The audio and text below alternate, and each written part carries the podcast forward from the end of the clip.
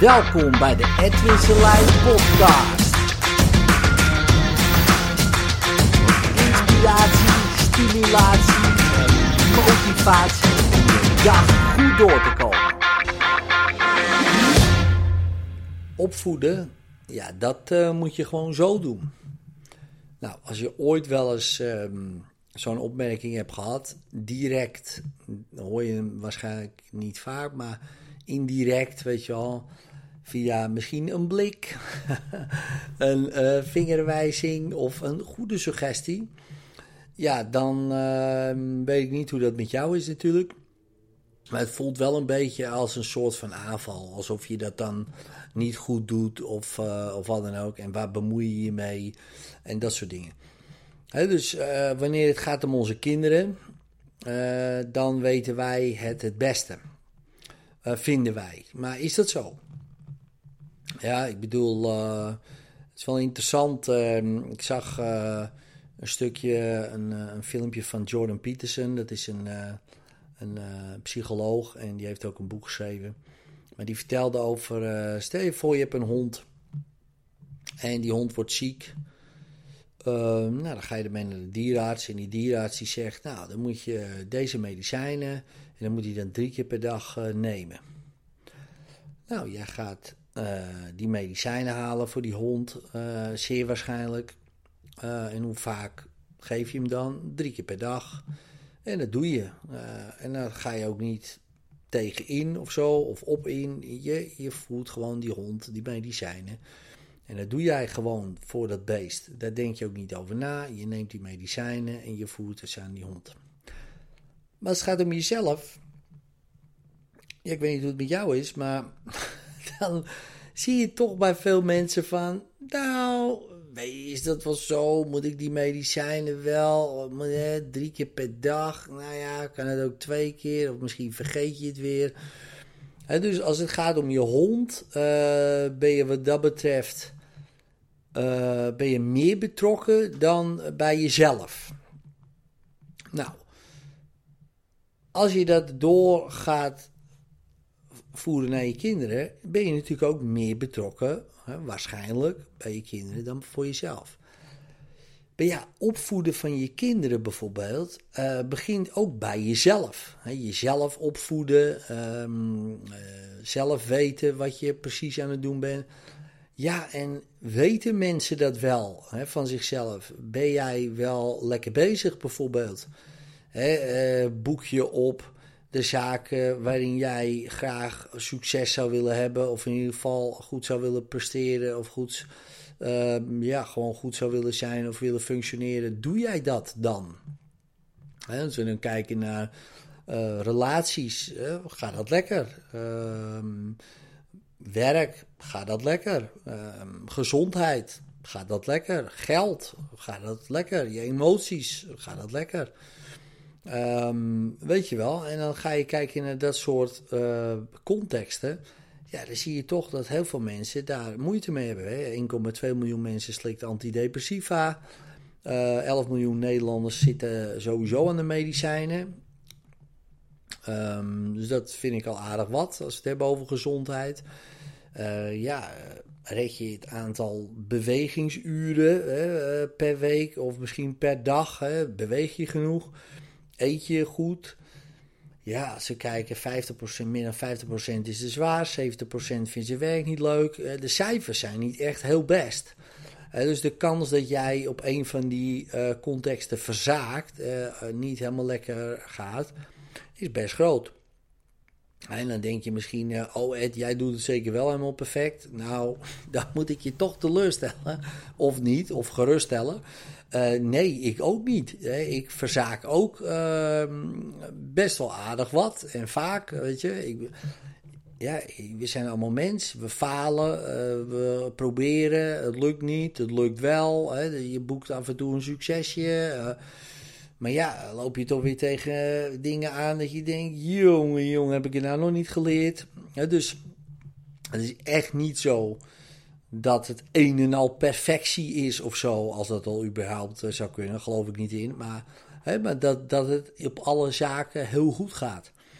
Um, was maar waar. Dat zou wel heel tof zijn. Maar bij mij is dat in ieder geval niet zo.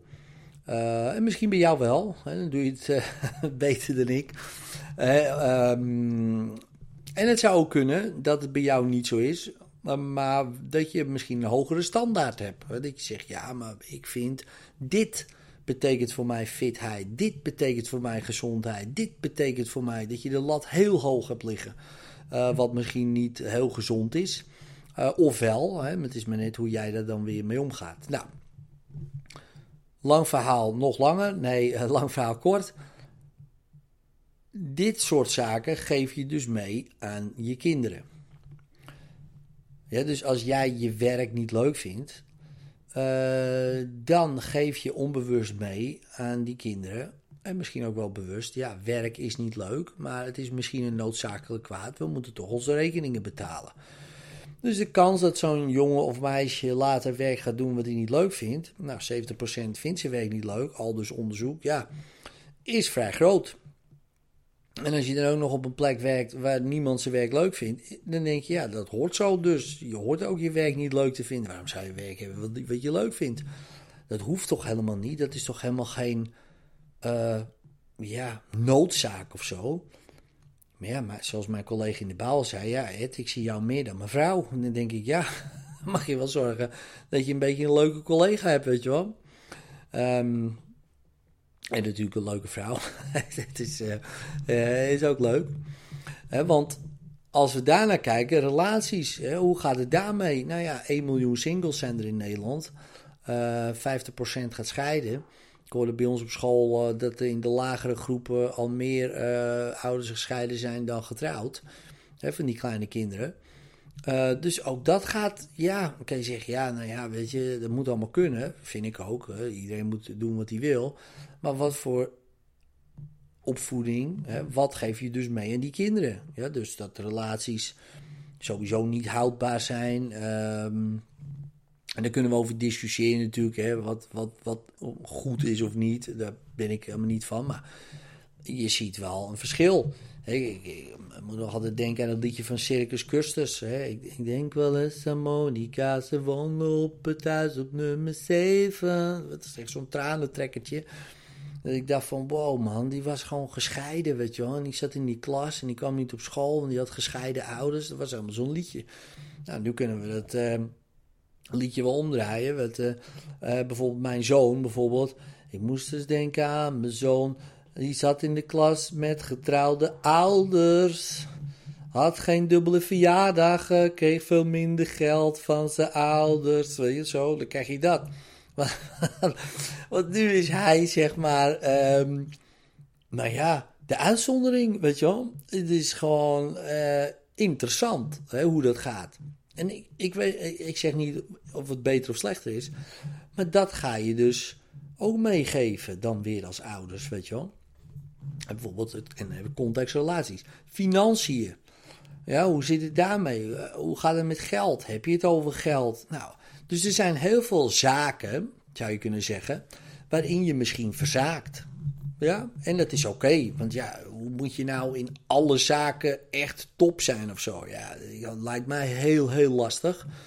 Uh, er zijn zullen echt wel mensen zijn die dat kunnen, hè, op ieder gebied uh, echt wel een hoog cijfer scoren.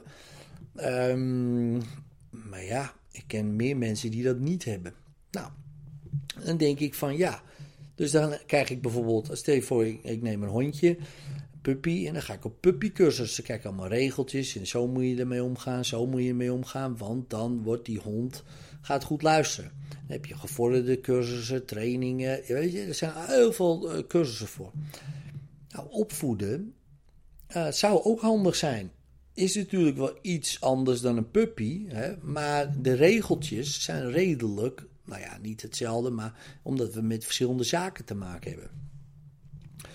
En had ik gedacht van, ja, stel je nou voor er is een cursus. Dan denk ik, wat zou ik daar nou in willen hebben? Gewoon even hypothetisch natuurlijk, want ja, wie ben ik, weet je, alsof ik de beste opvoeder ben, totaal niet.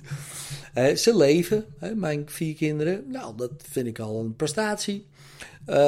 volgens mij zijn ze ook nog wel blij. in ieder geval af en toe. Dus dan denk ik, nou, dat is ehm, toch wel redelijk gedaan. En misschien meer credits naar mijn vrouw dan ik. maar in ieder geval, ze, ze hebben het overleefd tot, tot nu toe.